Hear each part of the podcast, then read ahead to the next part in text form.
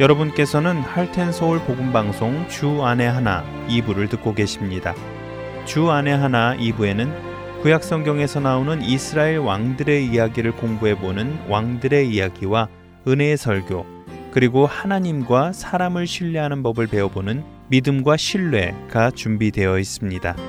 먼저 왕들의 이야기로 이어집니다.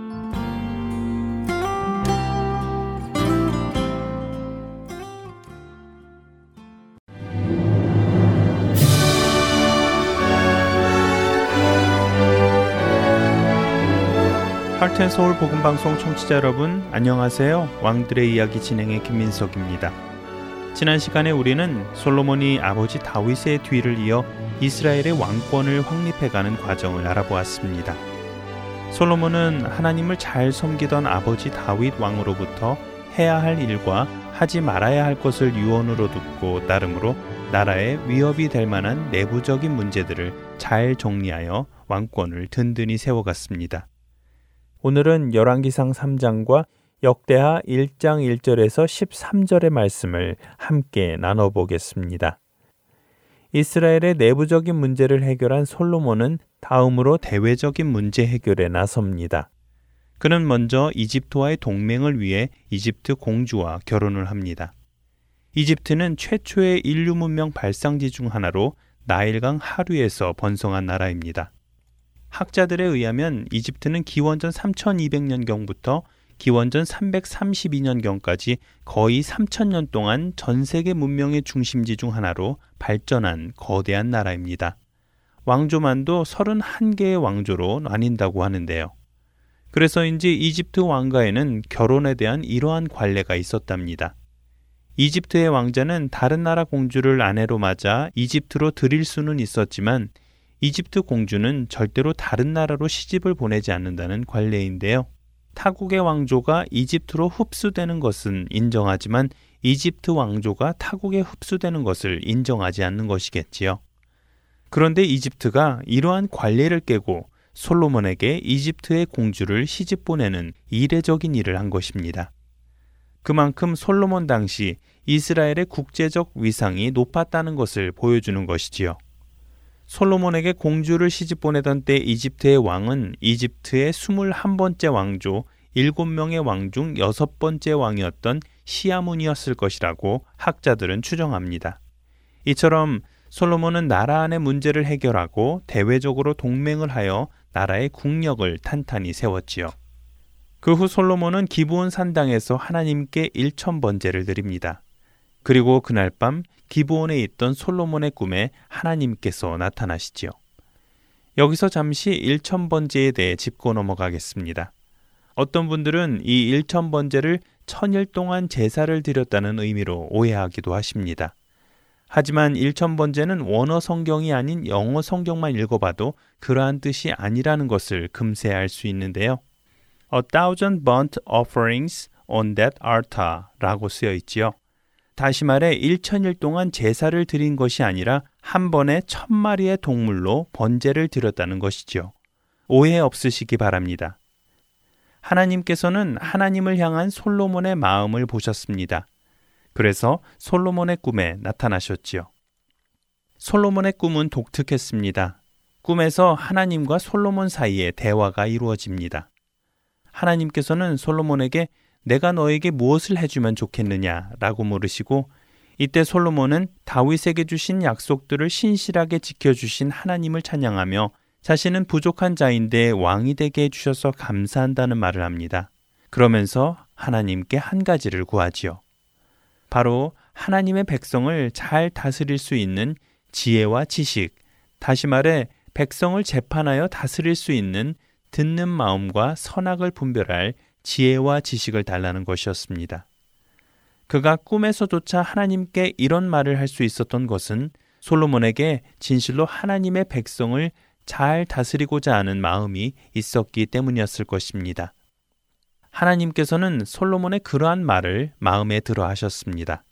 그래서 하나님께서는 내가 내 욕심을 위해 장수나 재물, 권력을 요구하지 않고 나의 백성을 재판하는 데 필요한 지혜를 구하였으므로 내게 지혜와 총명을 주겠다고 하시며 너와 같은 사람이 앞에도 없었고 내 뒤에도 없을 것이라고 약속해 주십니다. 그러면서 덤으로 그에게 부귀와 영화도 주시겠다고 하시며 이런 말을 남기시지요. 열왕기상 3장 14절입니다. 내가 만일 내 아버지 다윗이 행함 같이 내 길로 행하며 내 법도와 명령을 지키면 내가 또 내 날을 길게 하리라. 하나님께서는 이 모든 것을 허락하시되 하나님의 법도와 계명을 지켜야 한다는 것을 상기시켜 주십니다. 잠에서 깨어난 솔로몬은 즉시 예루살렘에 이르러 하나님의 언약궤 앞에 서서 번제와 감사의 제물을 드립니다. 그리고 모든 신하들을 위하여 잔치를 베풀지요. 이렇게 하나님으로부터 얻은 솔로몬의 지혜는 지금까지도 지혜의 대명사로 꼽히는데요. 그 지혜가 온 천하에 알려지게 된 사건은 바로 한 아기를 두고 자기 아이라고 싸우는 두 창기의 재판입니다. 이 사건은 왕이 직접 재판을 할 만큼 판결하기 어려운 사건이었던 것 같습니다. 이야기는 이렇습니다. 하루는 두 여인이 한 아기를 데리고 솔로몬에게 찾아왔습니다. 두 여인은 한 집에서 살며 사흘 간격으로 아기를 각각 낳았습니다. 그런데 하루는 한 여인이 아기와 함께 잠을 자다가 그만 몸으로 아기를 눌러 죽게 만듭니다. 그러자 그 여인은 다른 여인이 잠자는 사이 그녀의 아기를 죽은 자신의 아기와 몰래 바꿔놓습니다. 그것도 모르고 잠에서 깨어난 그 여인은 아기에게 젖을 먹이려고 하다가 아기가 죽은 것을 발견하게 됩니다. 하지만 죽은 아기를 자세히 보니 그 아기가 자신의 아기가 아니라 다른 여인이 안고 있는 아기가 자신의 아기인 것을 금방 알게 됩니다. 그 여인은 그 문제를 바로잡으려고 많은 노력을 하였을 것입니다. 하지만 그것이 해결되지 않자 결국 왕에게까지 재판을 받으러 자리에 오게 됩니다. 두 여인은 솔로몬 앞에서조차 서로 살아있는 아기가 자신의 아기라고 싸웠습니다. 이 두 여인을 바라보던 솔로몬은 이윽고 신하에게 명령을 내리지요. 살아있는 이 아기를 둘로 나누어서 반쪽은 이 여인에게 주고 나머지 반쪽은 저 여인에게 주어라. 그러자 그 판결에 놀란 한 여인이 솔로몬에게 말하기를 왕이시여 아이를 저 여자에게 주셔도 좋으니 죽이지는 말아 주십시오. 라고 합니다. 반면 다른 여인은 아니다 잘 됐다. 어차피 내 아이도 내 아이도 안 될 테니 차라리 나누어 가집시다. 라고 말합니다. 이렇게 두 여인이 각각 다른 반응을 보이자 솔로몬은 드디어 판결을 내립니다. 살아있는 아기를 죽이지 말고 아기를 양보한 저 여인에게 주어라. 저 여자가 그 아이의 어머니다. 라고요. 솔로몬은 아기를 살리려는 참 어머니의 마음을 알아본 것입니다. 그리고 이 솔로몬의 명판결은 모든 이스라엘로 퍼져나가게 되었고, 이스라엘은 솔로몬의 지혜에서 하나님의 지혜가 있음을 보고 그를 존경하게 됩니다. 왕들의 이야기 다음 시간에 다시 만나겠습니다.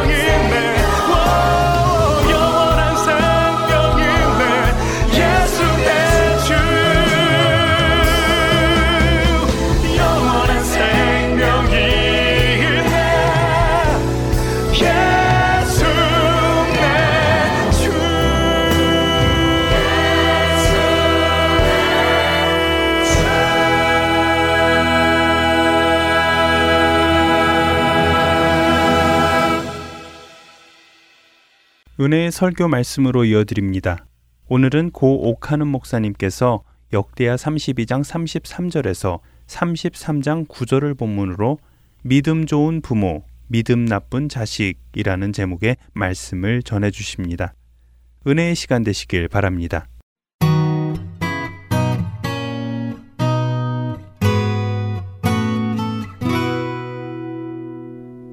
오늘 저는 이 설교 제목을 믿음 좋은 부모, 믿음 나쁜 자식 하는 아주 모순적인 두 낱말을 붙여서 만들었습니다.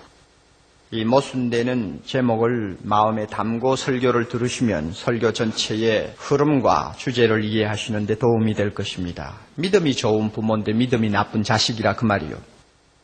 믿음 좋은 부모 밑에서 어떻게 믿음이 나쁜 자식 아니면 믿음이 없는 자식이 나오는가? 상식적으로는 잘 이해가 안 되는 문제입니다만은 그런 사례들이 얼마든지 있다는 것. 그것도 20세기만 있는 것이 아니고 지금부터 3천년 전에도 있었던 사건이라는 것. 그래서 전형적인 한 가지 예를 오늘 우리가 살펴보고 믿음 좋은 가정에서 믿음 나쁜 자식들이 나올 때 얼마나 그 결과가 비참한가를 오늘 말씀을 통해 다시 검토해 보려고 합니다. 왜 그렇습니까? 왜 이것이 필요합니까? 이것이 바로 남의 일만으로는 생각되지 않는 오늘 현실의 문제이기 때문입니다. 히스기야는 유대 나라의 13대 왕입니다. 그리고 왕위에 오르자말자 29년 동안 나라를 다스렸습니다. 그는 다윗당 다음으로 아주 믿음 좋은 임금이 되었습니다. 다윗당이 세상 떠난 지 300년 전이었습니다만 그 후에 좀 제대로 다윗처럼 믿음 가진 임금이 나타나지를 않았어요. 그런데 300여 년 만에 처음으로 다윗왕과 그의 흡사한 믿음을 가진 위대한 임금으로 이 히스기야가 등장한 것입니다. 그는 일대 종교개혁을 일으켰습니다. 그래서 나라 안에 하나님이 싫어하는 것들은 전부 다 청소를 했습니다. 많은 백성들이 이제는 하나님을 바로 섬길 수 있는 새로운 분위기를 그들이 맡게 되었고, 그래서 온 나라가 하나님의 축복을 받아 태평성세를 이루게 되었습니다. 그런데 이 히스기야가 세상을 떠나고 그 다음에 그 뒤를 이은 왕이 그의 12살짜리 아들이었던 문하세였습니다. 이 문하세가 아비를 이어서 왕이 되었습니다. 그가 즉위하자마자 이 유대 나라 일대 이변이 일어나기 시작했습니다. 33장 2절에 문하세가 왕이 되자마자 그는 어떤 사람이었습니까? 여호와 보시기에 악을 행하여 이것은 자기 아버지가 처음에 임금될 때 여호와 보시기에 선하고 정직하여 하는 말하고는 아주 대조적입니다. 여호와 보시기에 악을 행하였다고 나오고 구체적으로 무슨 악을 범했느냐? 3절 자기 아버지가 하나님 앞에 죄라고 생각하고 전부 청소하고 흘어낸 우상을 전부 다시 세우고 산당을 다시 짓고 법석을 떨었습니다. 그 다음에 4절과 5절과 7절에 가면서 반복적으로 나오는 말씀이 있습니다. 그것은 뭡니까? 하나님만을 예배하고 경배하도록 구별되게 지어놓은 예루살렘 성전에다가 아세라 목상, 바알신의 신상, 하늘의 해와 달과 별들의 모양을 만든 각종 우상을 갖다 놓고는 거기서 절하도록 했습니다. 그러니까 하나님의 성전을 모독한 것입니다. 또 구절에 가서 보면은 문하세 임금만 이렇게 못된 짓을 한 것이 아니고 드디어 백성들을 꿰기 시작했습니다. 그래서 모든 유대나라 백성들이 정치적으로 막강한 힘을 가진 임금이 하라고 하니 우상 숭배하는 자로 다시 돌아서 버린 것입니다. 이렇게 되니까 전 유대나라 사람들이 하나님을 섬기지 않고 우상으로 섬기는 옛날의 부패한 생활로 다시 돌아갔습니다. 그 상태가 어느 정도입니까? 구절 끝에 보면 주변에 하나님 모르는 모든 이방 나라보다도 훨씬 더 열심으로 우상을 섬겼다고 했습니다. 여러분, 어떻게 이런 일이 가능한가 하는 것을 우리는 마음에 생각해야 합니다. 이 아들이 어쩌면 그렇게 아버지하고는 닮은 데가 하나도 없는 돌연변이가 가능합니까? 마치 아버지가 시행하던 정책을 180도 바꾸어서 새로운 정책을 가지고 국가를 다스리려고 덤비는 꼴이 무엇과 같습니까? 아비의 동상을 자식이 망치로 깨뜨려서 쓰러뜨리는 것이나 비슷한 인상을 우리는 받고 있습니다. 히스기야 왕은 아들 하나 잘못 둔 덕에 나라를 완전히 망치는 책임을 면할 수 없게 되었습니다. 유대 나라가 왜 망했는지 압니까? 이 문하세라는 못된 왕이 55년 동안 나라를 다스리면서 나라를 아예 그냥 못쓰게 만들어 놨습니다.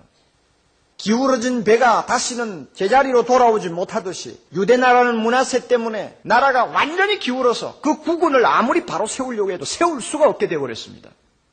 어떤 학자가 말한 것처럼 문화세 때문에 유대나라는 마치 흰 개미가 속을 완전히 다 파먹고 겉으로는 멀쩡한데 속이 하나도 없이 서 있는 나무와 같다고 그랬습니다. 발로 차면은 금방 쓰러질 운명에 놓여 있는 참 기막힌 나라가 되어버린 것입니다.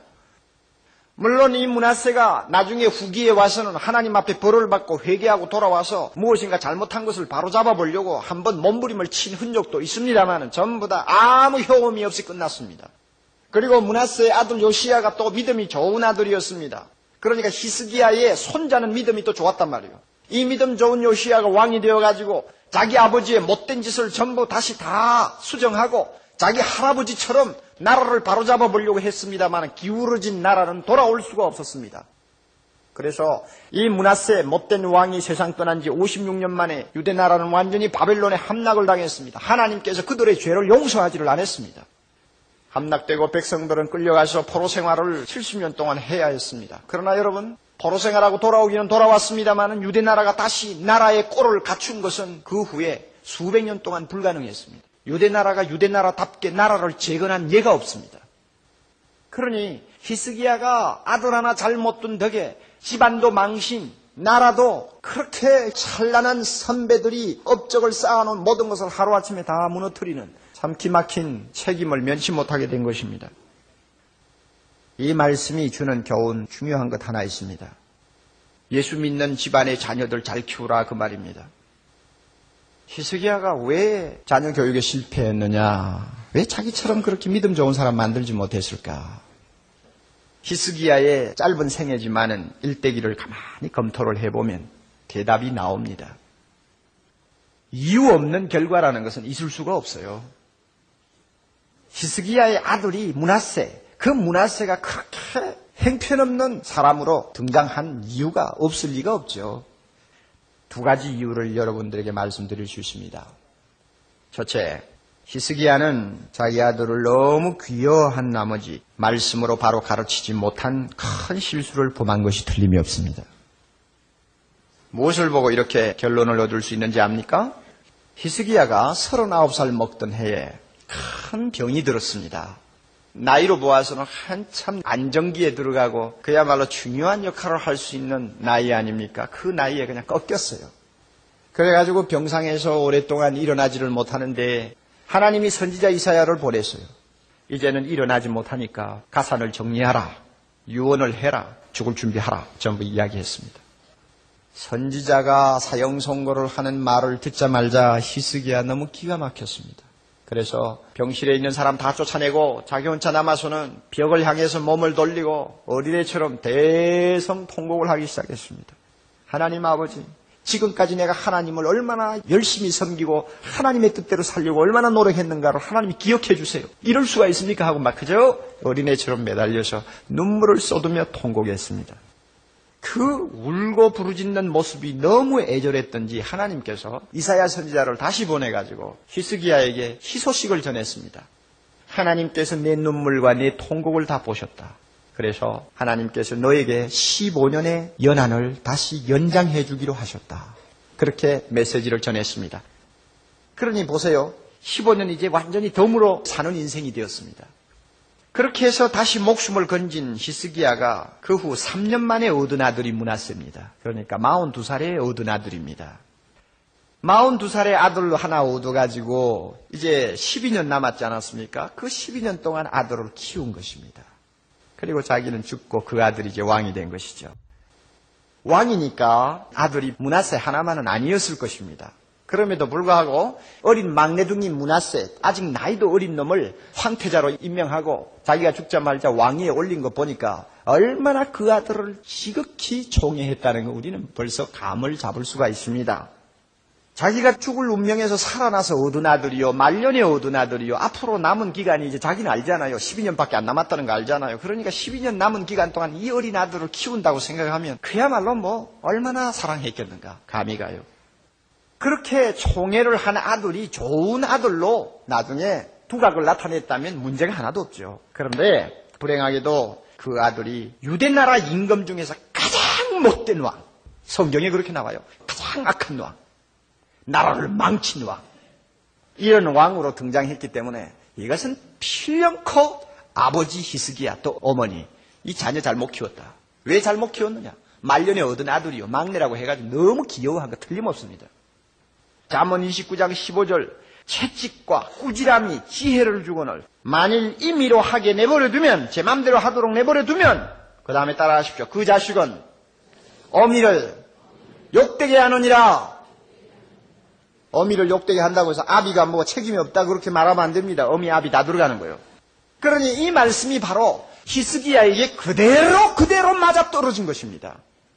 너무 총애하고 너무 사랑하다가 징계해야 될 거 못하고 꾸지람할 거 못하고 내버려 두었더니 나중에는 보세요. 어미 아비를 얼마나 욕되게 만들었습니까?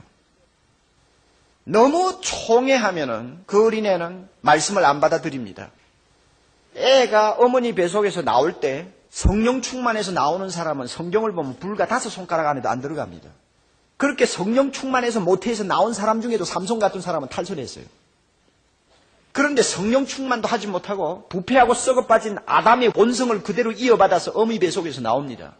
나이가 어릴 때는 부모가 가르치는 대로 고분고분 따라 합니다만은 벌써 10대만 올라가도 제 마음대로 하고 싶어 하는 기질이 나오지 않습니까? 그러면 애들이 제일 싫어하는 건 무엇인지 알아요? 성경 말씀 가르치는 거 싫어합니다. 이게 본성입니다. 예배 보는 거 싫어합니다. 본성이요.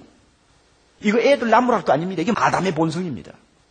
그러니까 애들 마음에 이와 같은 미련한 것이 뿌리를 내리고 있는데 이런 미련한 것을 바로 잡아주고 하나님의 말씀을 바로 가르치려면 때려야 될 땐 때려야 되고 꾸지람할 때는 꾸지람해야 합니다. 그런데 너무 총애하다가 보면 그걸 못하는 것입니다. 그러니 히스기야가 문하세 바로 가르쳤을 것 같아요. 천만의 말씀이요. 잠언 22장 6절 보면 마땅히 행할 길을 아이에게 가르치라. 그리하면 늙어도 그것을 떠나지 아니하리라. 보세요. 바로만 가르치고 바로만 키우면 늙어 죽을 때까지 아비가 가르친 하나님의 말씀에서 떠나지 않는다고 하나님이 분명히 약속했습니다. 그런데 문하세가 자기 아버지 시체가 아직도 식기도 전에 하나님의 말씀에서 완전히 이탈해서 그와 같이 무서운 죄를 범하게 된 원인이 어디 있을까? 이 말씀대로 안 했다고 말이요. 마땅히 행할 길을 아이에게 안 가르친 것입니다. 그러니까 아비의 시체가 식기도 전에 못된 짓을 시작하죠. 남의 이야기를 듣지 마십시오. 저와 여러분의 이야기입니다. 우리 모두가 잘못하면 크게 진통하는 때가 옵니다. 돌이킬 수 없는 무서운 실수 앞에서 죽을 때까지 얼굴을 펴지 못하고 끝날 가능성이 오늘날 부모들에게 얼마든지 있습니다. 말씀으로 돌아오세요. 두 번째로 히스기야는 무엇을 실수했느냐? 신앙적으로 자녀에게 모범을 보이지 못한데 그 실수가 있었습니다. 성경을 보면 히스기야가 죽을 병에서 다시 살아난 다음 참 우리 생각에는 15년 덤으로 인생을 살게 됐지 않습니까? 얼마나 감사합니까? 너무 감사하죠. 그래서 날마다 하나님 앞에 눈물로 감격하고 과거에 하나님 사랑하고 하나님 뜻대로 살던 것과는 비교가 안 될 정도로 더 진실한 마음으로 하나님의 뜻대로 살겠다고 하는 자세로 돌아갈 것 같습니다. 은혜를 많이 받았으니까. 그런데 이상하게도 히스기야는 병에서 다시 생명을 건진 다음에 반대 방향으로 갔습니다. 그 믿음이 병이 들어버렸어요. 역대하 32장 24절, 25절 제가 읽을 테니 잘 보세요. 그때에 히스기야가 병들어 죽게 된 거로 여호와께 기도하며 여호와께서 그에게 대답하시고 또 이적으로 그를 고쳐주셨다 했습니다. 25절입니다. 히스기야가 마음이 교만하여 그 받은 은혜를 보답지 아니하므로 하나님의 진노가 저와 유다와 예루살렘에 임하게 되었더니 참 기가 막힌 이야기요. 죽을 사람이 목숨을 건졌는데 하나님 앞에 은혜에 감격해야 될 가장 좋은 자리에 선 사람이 오히려 하나님의 은혜를 잊어버리고 망각하고 신앙과 반대되는 방향으로 걸어갔으니 이게 도대체 어떻게 된 것입니까? 보세요. 오늘의 나 된 것은 하나님의 은혜로라. 내가 사는 것도 주의 은혜요. 내가 이만큼 그래도 고생하지 않는 것도 주의 은혜요. 내가 그래도 이만큼 건강한 것도 주의 은혜요. 내 자식들 이만큼 사는 것도 주의 은혜요. 하나님이 나를 돌보아 주시고 사랑하고 하나님이 인도하지 아니하셨다면 나는 도무지 이렇게 살 수 없을 것이다. 이거 느끼는 사람은 날마다 하나님의 은혜 때문에 감격하고 하나님 앞에 더 자신을 겸손하게 갖게 됩니다. 은혜가 넘치는 사람은 겸손해집니다. 은혜를 잊어버리는 사람은 교만해집니다. 왜? 하나님의 은혜로 자기가 산다고 생각 안 하고 자기가 잘나서 산다고 생각하니까 교만해질 수밖에 없습니다. 히스기야가 하나님의 은혜로 살아놓고는 마치 자기가 건강해가지고 다시 살아난 것처럼 거드름을 피우기 시작하니까 교만해질 수밖에 없었습니다. 자, 이런 부모가 신앙이 병들고 은혜를 은혜로 알지 못하고 교만하게 사는 부모가 자녀에게 무슨 신앙적인 모범을 보일 수 있겠습니까? 영적으로 병든 부모로부터 자녀가 무슨 감화를 받겠느냐 그 말입니다. 한번 생각해 보세요. 물론 나중에 히스기야가 회개를 하고 하나님 앞에 잘못했다고 말은 했습니다만은 히스기야의 마지막 15년 하나님 앞에 해놓은 것이 하나도 없습니다. 하나 해놨다면 아들 하나 키운 거요. 아들 하나 12살 먹을 때까지 키웠어요. 그런데 그것도 내놓고 보니까 쭉정이라 그 말이요. 그러니까 히스기야가 병에서 나온 다음 15년 동안 하나님의 은혜로 살았는데 누구보다도 몇 값절로 하나님 앞에 큰 일을 할 것 같은데 거꾸로 히스기야는 하나도 해놓은 게 없습니다. 성경 보세요. 없어요. 나중에는 잘 죽었다. 묘실에 높은 자리에 올라가서 누워있다. 그거 하나밖에 없어요. 참 이거 얼마나 기가 막힌 일입니까? 자기가 신앙이 병들어 놓으니 자녀를 철저하게 가르치지 못했습니다. 다윗왕 보세요. 다윗 왕은 자기가 죽을 날이 얼마 남지 않은 것을 알고 어린 솔로몬, 자기 후계자 가까이 불러놓고 그가 임종하기 전에 무엇이라고 신신당부했는지 압니까? 내 아들 솔로몬아, 너는 네 아비의 하나님을 알아야 된다. 그 하나님을 온전한 마음과 기쁜 뜻으로 섬겨야 된다. 여호와 하나님은 모든 사람의 마음을 감찰하시고 모든 생각을 아시나니 네가 그 하나님을 찾으면 만날 것이요 네가 만일 그 하나님을 버리면 하나님도 너를 영원히 버리리라. 그러므로 너는 정신 차리고 주의할지니라.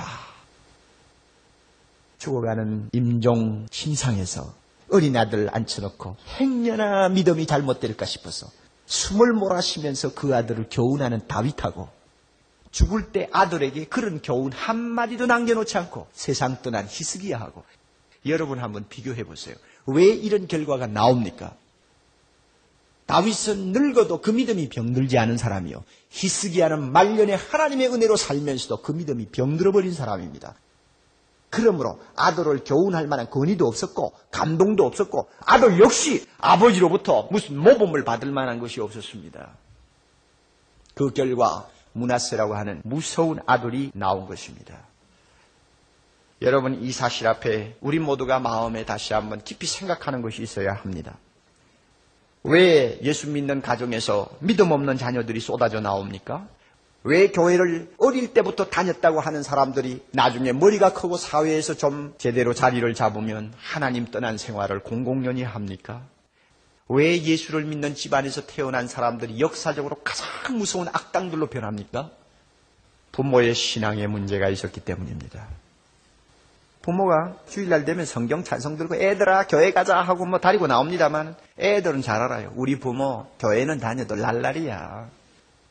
기가 막히게 합니다, 애들. 벌써 우리 부모는 진짜 예수 믿는 사람인지, 그저 예배당에만 다니는 사람인지, 어쩌면 그렇게 기가 막히게 아는지요. 애들이 알아요. 그 순진한 종이장 같은 마음이 비치는 부모, 신앙, 뭐 그대로 드러나죠. 그러니 애들이, 아이 우리 부모는 교회 다녀도 막 그렇게 예수 믿는 것을 그렇게 대단하게 생각지 않으셔. 이렇게 생각하면 그 부모로부터 어떤 영적인 가마를 받는 것은 불가능한 것입니다. 부모가 모범이 안 되니까요. 문하세가 12살 때 아버지를 여윈는데 뭐 12살짜리가 왕이 됐으니 무슨 철이 있었겠나. 그러니까 그렇게 못된 짓을 시작했겠지. 아마 우리는 이렇게 변명을 해줄 수도 있을지 모릅니다만 그렇지 않습니다. 12살. 이것은 대단히 중요한 나이입니다. 제가 예를 하나 들죠. 영국에서 나온 조사를 보면은 영국 교인들 가운데서 14살 이전에 예수를 영접한 사람들이 전체 74%에 해당합니다. 그리고 미국에서 나온 조사를 보면은 1200명의 청소년들을 대상으로 조사해 보았더니 그 청소년들이 예수님을 나의 구주로 영접하고 정말 중생받고 변화된 때가 언제냐? 12살부터 17살 사이가 가장 많았습니다. 프랜시스 심프손이라고 하는 사람이 내놓은 데이터를 보면은 교회에 몸담고 있고 예수 믿는 집안에 몸담고 있던 자녀들이 제일 많이 교회로부터 등을 돌리는 때가 언제냐? 그것이 11살부터 17살 사이인데 76%로 나왔습니다. 고등학교 때까지는 애들이 부모의 보호 아래에서 자라야 되니까 부모가 강제로 교회 가라고 하면 가야 합니다. 그냥 나오지요. 그러나 고등학교 졸업하고 나면 거의 3분의 2가 다 떨어져 나가 버리거든요. 이유가 어디 있는지 압니까? 중고등학교 때부터 벌써 마음이 신앙생활에서 멀어져 있었다는 증거입니다. 졸업하자마자 갑자기 마음이 변한 것 아니에요. 교회를 다니면서도 마음은 이미 떨어져 나가고 있었다는 이야기입니다. 그 이유가 어디 있습니까? 부모가 신앙에 있어서 모범을 못 보인 것이요. 가마를 못 준 것이요. 그 이유가 어디 있나요? 주일학교 교사 선생님들, 주일학교 지도자들이 무엇인가 깊은 영감을 주지 못했다는 이야기요. 날마다 교회를 다니는 우리 성인들이 그 어린 자녀들 앞에 무엇인가 예수 믿는 것이 얼마나 절실하며 얼마나 중요하며 자기 생에 얼마나 축복인가를 그야말로 가슴 속에 와 닿도록 우리의 삶을 통해서 보여주지 못했다는 이야기입니다. 그러니까 지금은 어리니까 내가 교회 다니지만 내가 나중에는 다니고 싶지 않아 하는 생각을 항상 은근히 마음에 갖고 신앙생활 합니다. 그러다가 대학 들어가면 끝나는 거예요. 그러니 12살이 적은 나이입니까? 아니요. 중요한 나이입니다. 히스기야가 바로만 가로쳤다면 문하세가 12살 정도 되면 벌써 영적으로 하나님 앞에 큰 은혜를 받은 사람으로 나타날 수 있었습니다. 그러나 그것이 안 됐습니다. 히스기야가 범한 실수, 과연 우리는 범하지 않는가? 첫째 무엇이라고 그랬죠? 너무 자녀를 총애하다가 귀여워하다가 하나님의 말씀대로 바로 지도하지 못한 것입니다. 또 둘째는 무엇입니까? 자기 자신의 신앙이 병들어 버렸기 때문에 자녀에게 모범이 되지 못했다. 이 결과 히스기야와 같은 믿음 좋은 사람 밑에 문하세와 같은 악한 왕이 나올 수가 있었습니다. 오늘 우리는 어떻게 해야 할까요? 저는 사실 참 고민스럽습니다. 저도 자녀를 키웁니다만은 오늘날 우리 자녀들은 부모보다도 한 걸음 앞서서 달려가는 세대가 되었습니다. 부모가 따라가지를 못합니다. 이미 가정마다 부모의 권위는 땅에 떨어지고 자녀들이 아예 그냥 부모를 마음대로 손에 쥐고 흔드는 집안도 마누리라고 생각합니다. 그런데 그 자녀가 너무 귀여워가지고 부모가 그냥 같이 춤을 추게 되니까 그 아이들이 제대로 자랄 리가 없습니다. 여러분 공부 잘하는 게 뭐 전부인가요? 이런 세대가 앞으로 20년 후에 어떤 모습으로 우리 앞에 나타날까? 저와 여러분이 70대, 80대 되었을 때 살지는 모르지만 기가 막힌 세상 될 것 같아요. 기가 막힌 세상. 교회 유치부에서 애들을 선생님들이 큰 소리를 못 친대요. 울어도 잘못해도. 그러면 부모들이 그걸 알고 오면 막 선생님을 잡아먹으려고 한대요. 그래서 목사님 요즘 애들 못 건드려요. 여러분 도대체 이런 세대가 앞으로 무슨 자녀를 어떻게 만들어낼지 나 참 걱정이에요. 왜 아이들을 우상처럼 키웁니까? 왜 인형처럼 만들어 놓습니까? 그것이 성경적인가요? 부모가 세상 살기 심심하니까 하나님께서 놀이기감으로 자녀 준 거예요? 자녀를 우리에게 맡겼을 때는 다음 세대를 위해서 막중한 책임을 우리 어깨에 짊어지어 놓은 것입니다. 왜 말씀대로 자녀를 가르치지 않습니까? 문하세라는 존재, 이것은 남의 일이 아닙니다. 3천년 전에 있었던 이야기가 아니요. 오늘날 우리 예수 믿는 사람들 세계에서 얼마든지 볼 수 있는 이야기입니다. 그러므로 우리는 어떻게 할 것이냐? 결국 두 가지 결론으로 돌아갑니다. 첫째는 어떻게 할까요? 자녀들을 바로 징계하면서 가르쳐야 합니다. 그 다음 둘째는 어떻게 할까요? 부모가 영적으로 병들어서는 안 돼요. 모범을 보이고 감동을 줄 수 있는 신앙생활 해야 합니다. 우리 성경 한 곳 봅시다. 자녀들아 너희 부모를 주 안에서 순종하라 이것이 옳으니라 참 우리 부모들이 얼마나 좋아하는 성경 구절이에요. 그런데 자식들 보고 부모 공경하라고 이런 말씀 가르치면서 한 가지 우리 생각해 본 일이 있습니까? 뭐냐? 어떤 부모를 하나님이 자녀 보고 공경하라고 하느냐? 도대체 여기에 나오는 부모는 어떤 부모냐? 하는 문제입니다. 그 어떤 부모에 대한 자격은 바로 그 앞에 있는 5장에 나옵니다. 5장 22절. 자, 부모 중에 어머니에게 하는 이야기입니다. 아내들이요, 자기 남편에게 복종하기를 죽게 하듯 하라. 어떤 어머니를 공경하라고 합니까? 남편을 참으로 복종하고 남편을 참으로 존경하고 신뢰하는 모습을 보여주는 어머니를 공경하라. 그 다음에 25절 남편들아 아내 사랑하기를 그리스도께서 교회를 사랑하시고 위하여 자신을 주심같이 하라. 어떤 아버지를 공경해야 합니까? 자기 아내를 예수님이 교회를 사랑하신 것처럼 진실로 사랑하는 모습을 자녀들에게 보여주는 아버지를 공경하라. 그러니까 함께 말하면 부모된 부부가 하나님의 말씀대로 순종하는 모습을 자기들 관계에서 보여줄 수 있어야 그 부모는 자식들로부터 존경을 받을 수 있다는 이야기입니다. 거기 6장 4절에 말이죠. 아비들아 너희 자녀를 노엽게 하지 말라 하는 말씀 나오죠. 그런데 그 말씀이 무슨 말씀 앞에 바로 있습니까? 주의 교양과 훈계로 가르치고 양육하라는 말씀 바로 앞에 나옵니다. 왜 말씀을 가르치기 전에 자녀들 노엽게 해서는 안 된다고 하는지 한번 생각해 보세요. 언제 자녀의 마음에 막 분이 나고 화가 나서 씩씩하도록 만듭니까? 언제 자녀가 감정이 상하도록 만듭니까? 물론 부모가 자녀를 공정하게 다루지 못하면 그런 결과가 옵니다. 자녀가 납득할 만한 어떤 이유를 가지고 자식을 요구를 하든지 매를 때리면 자녀들이 받아들이지만 공정하지 못하다고 생각하면 자녀들은 가슴 속에 화를 냅니다. 그런데 그것만이 아니요. 더 화를 내는 예가 있습니다. 뭐냐? 부모가 부모답지 못한 행동을 할 때 자녀들은 감정이 상합니다. 좋은 예를 하나 제가 소개해 드리죠. 크리스찬 부부교실 대표되는 차호원 목사님의 논문을 제가 읽다가 좋은 예 하나 참 저에게 가책을 주는 예를 하나 발견했습니다. 목사의 예니까 여러분 한번 들어보세요. 그 목사님에게 막내 딸이 있습니다. 그 막내 딸을 목사님이 참 관심을 갖고 깊은 사랑을 가지고 참 키우고 있는데 아마 고등학교 학생쯤 됐나 봐요. 하루는 그 딸애가 굉장히 냉담해졌습니다. 아빠를 보는 둥 마는 둥 하면서 말을 안 해요. 그래서 아빠가 저 무슨 일이 있나 보다 하고는 그저 며칠 참았는데 그런 냉담한 분위기가 계속되다가 보니까 드디어 아빠와 딸 사이에 대화가 끊어졌습니다. 아빠가 가만히 생각하니 이래가지고 가정에서 이거 답답해서 못 살지. 그러니까 이거 아무래도 대화의 통로를 다시 열어야 되겠다 생각하고는 어느 날 밤에 딸네 방을 노크를 하고 들어갔습니다. 딸애가 침대에 누워 있었는데 아버지가 들어오는 것을 알면서도 천장만 똑바로 쳐다보고 누워 있었습니다. 그리고 그 딸의 냉랭한 모습에는 마치 아빠 들어오실 필요 없어요. 빨리 나가세요. 하고 소리치는 것 같은 그런 냉기를 느꼈습니다. 그럼에도 불구하고 아빠는 침대 옆에 다가가서 윤경아 무슨 일이지? 아빠가 잘못한 것이라도 있니? 그랬더니 그 애가 냉소적인 미소를 지으면서 아빠가 무슨 잘못하시겠어요? 아빠에겐 잘못한 게 없어요. 하고 천장만 쳐다보고 있습니다. 그러나 아빠는 벌써 무엇인가 있다는 것을 낌새를 챘습니다. 그래서 애야, 우리들 사이에 무언가 잘못된 일이 있다고 생각되면 그 문제에 대해서 서로 이야기를 하자. 내가 아빠에게 말 좀 해주어. 이랬더니 입을 다물고 입을 열지 않습니다. 침묵이 지죽은 듯이 흘러갑니다. 그러나 아빠도 이제는 기다려야 되겠다고 하고 가만히 침대 옆에 걸터 앉아서 기다리고 있습니다.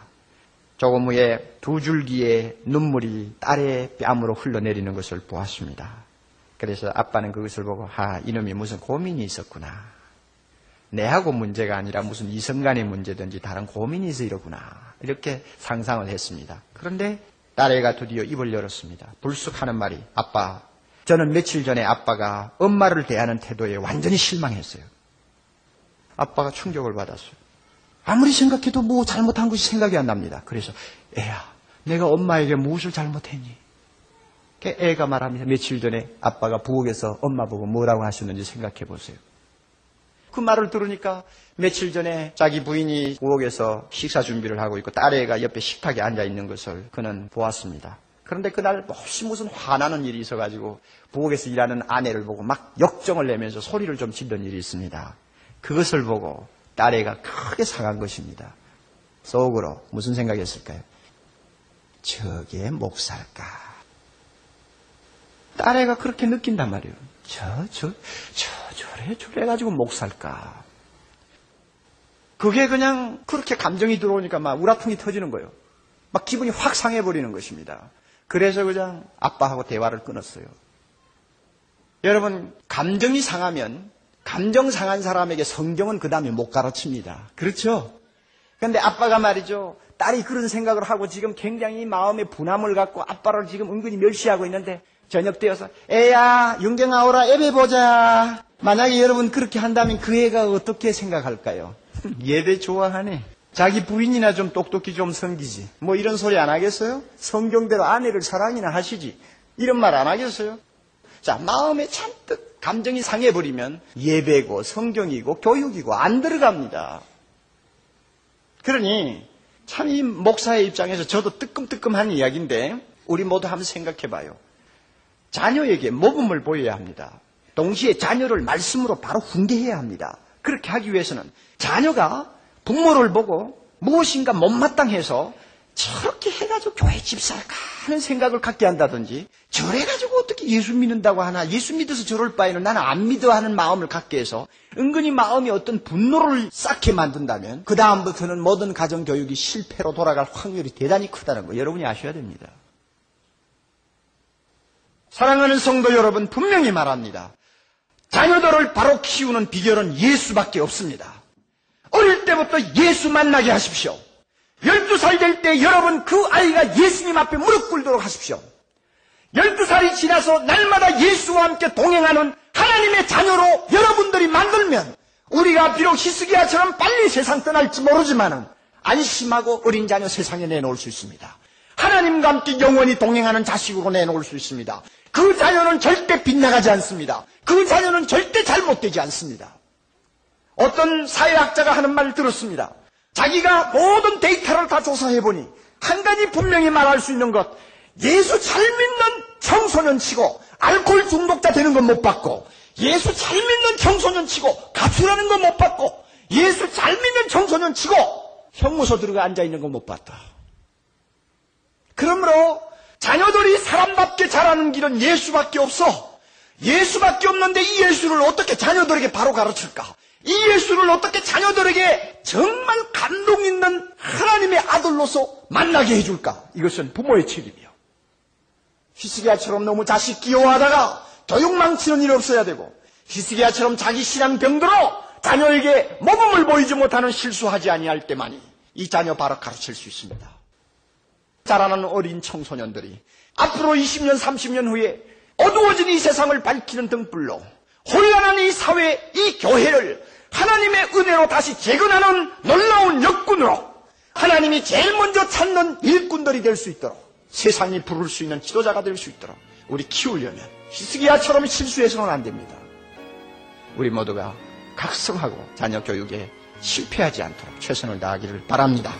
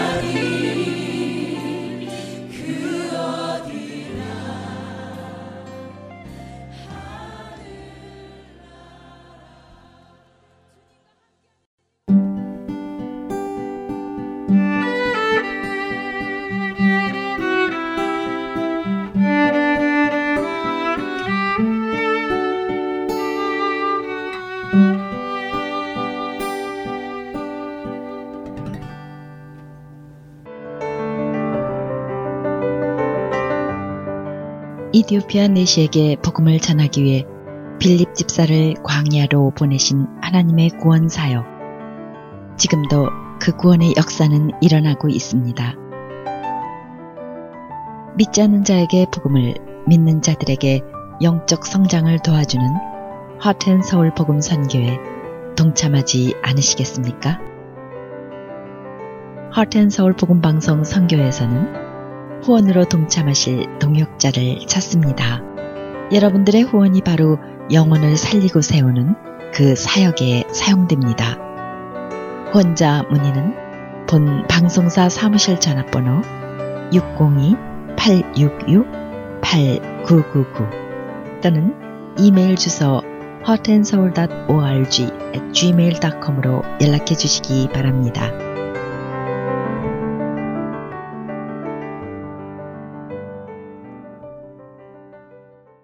이어서 믿음과 신뢰로 이어집니다.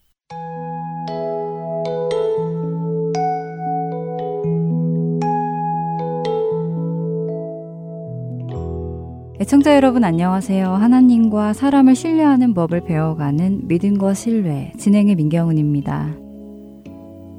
하나님께서는 출애굽한 이스라엘 민족에게 매일같이 만나를 먹여주시며 그들로 하나님을 신뢰하게 하셨습니다. 그들은 욕심내지 않고 그날 그날 필요한 양만을 거두어야 했죠. 혹시라도 욕심을 내어 필요한 양 이상으로 모아두면 남아있는 만나는 벌레가 생기고 냄새가 나서 먹지 못하게 되었습니다. 그러나 안식일 전날에는 이틀치의 만나를 모으게 하셨으며 그날에 모은 만나는 다 먹지 않고 남겨두어도 벌레가 생기지 않고 냄새도 나지 않아 다음 날인 안식일에 따로 나가 먹을 것을 구하지 않아도 되게 하셨지요. 이 모든 경험을 통해 이스라엘 백성은 하나님을 신뢰하는 법을 배워갔습니다. 우리 역시 우리를 입히고 먹이고 살리시는 분은 하나님이심을 믿고 신뢰하는 법을 배워 나가야 할 것입니다. 이러한 신뢰가 쌓이면 우리의 살아가는 방식에는 많은 변화가 오게 될 텐데요. 내 생각대로 되어져야만 한다는 강박관념에서 벗어나 모든 일을 주관하시는 하나님을 믿고 의지하며 살아가는 방식으로 변하게 되지요. 이러한 변화 중에는 용서도 있습니다. 내게 잘못을 한 누군가를 용서하는 것은 하나님을 향한 믿음과 신뢰와의 관계가 있기 때문인데요. 이것을 이해하기 위해서는 먼저 정의와 용서가 무엇인지를 생각해 보면 좋을 것 같습니다. 정의란 선과 악이 마땅히 그 대가를 받는 것을 의미합니다. 선한 일은 상을 받고 악한 일은 벌을 받는 것이지요. 하나님은 공의의 하나님이시며 정의의 하나님이십니다. 선한 일에는 상을 주시고 악한 일에는 벌을 주십니다.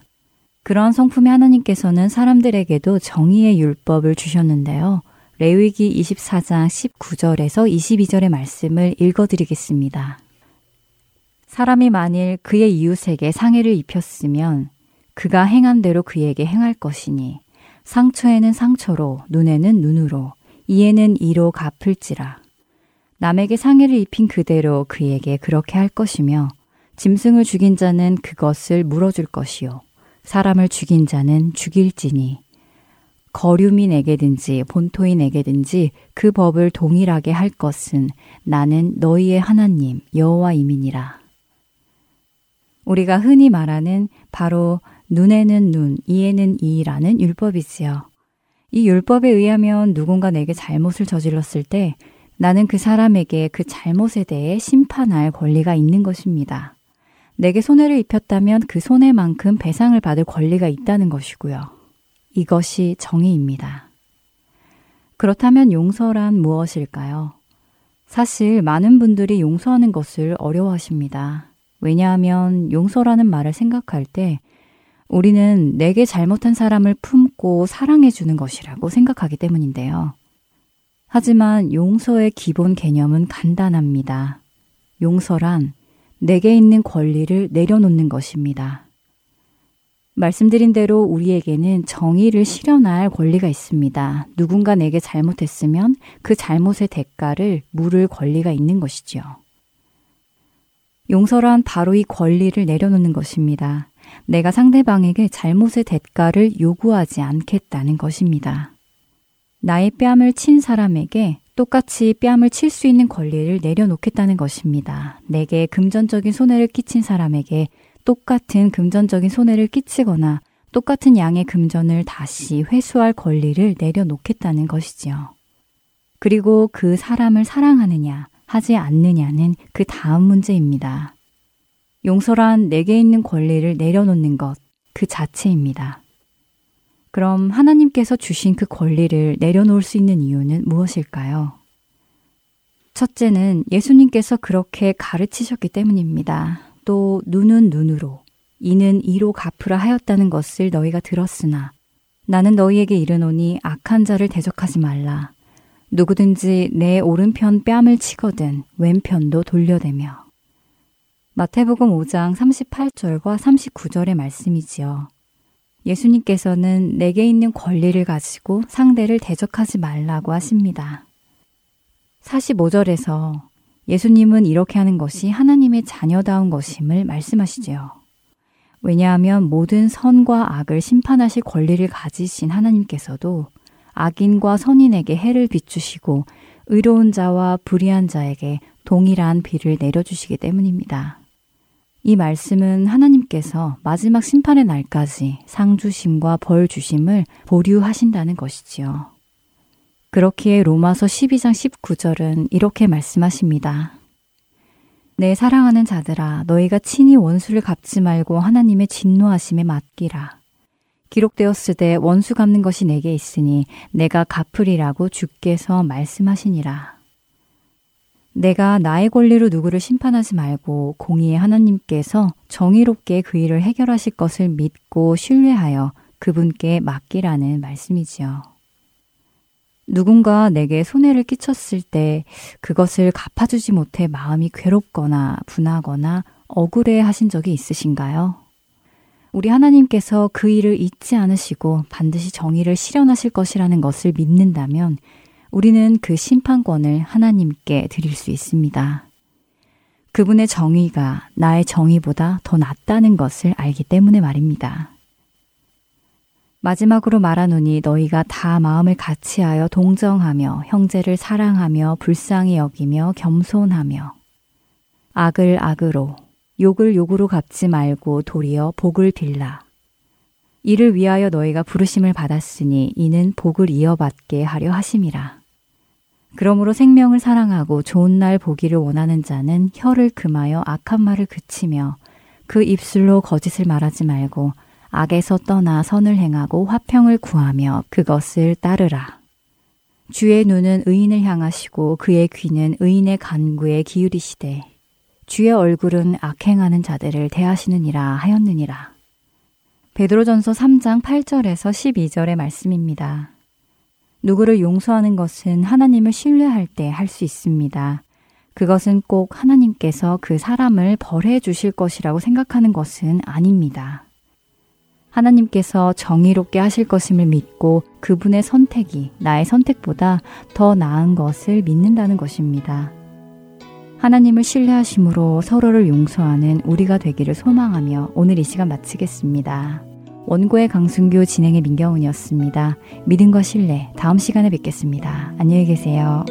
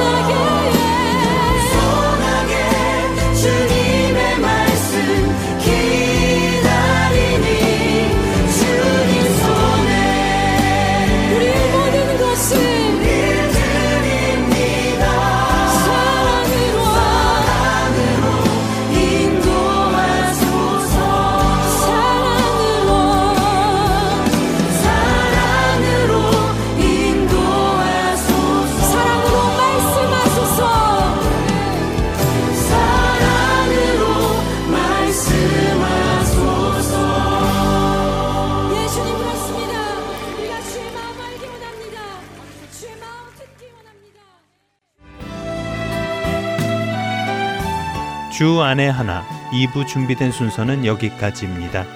함께 해주신 여러분께 감사드립니다. 다음 시간에 뵙겠습니다. 안녕히 계십시오.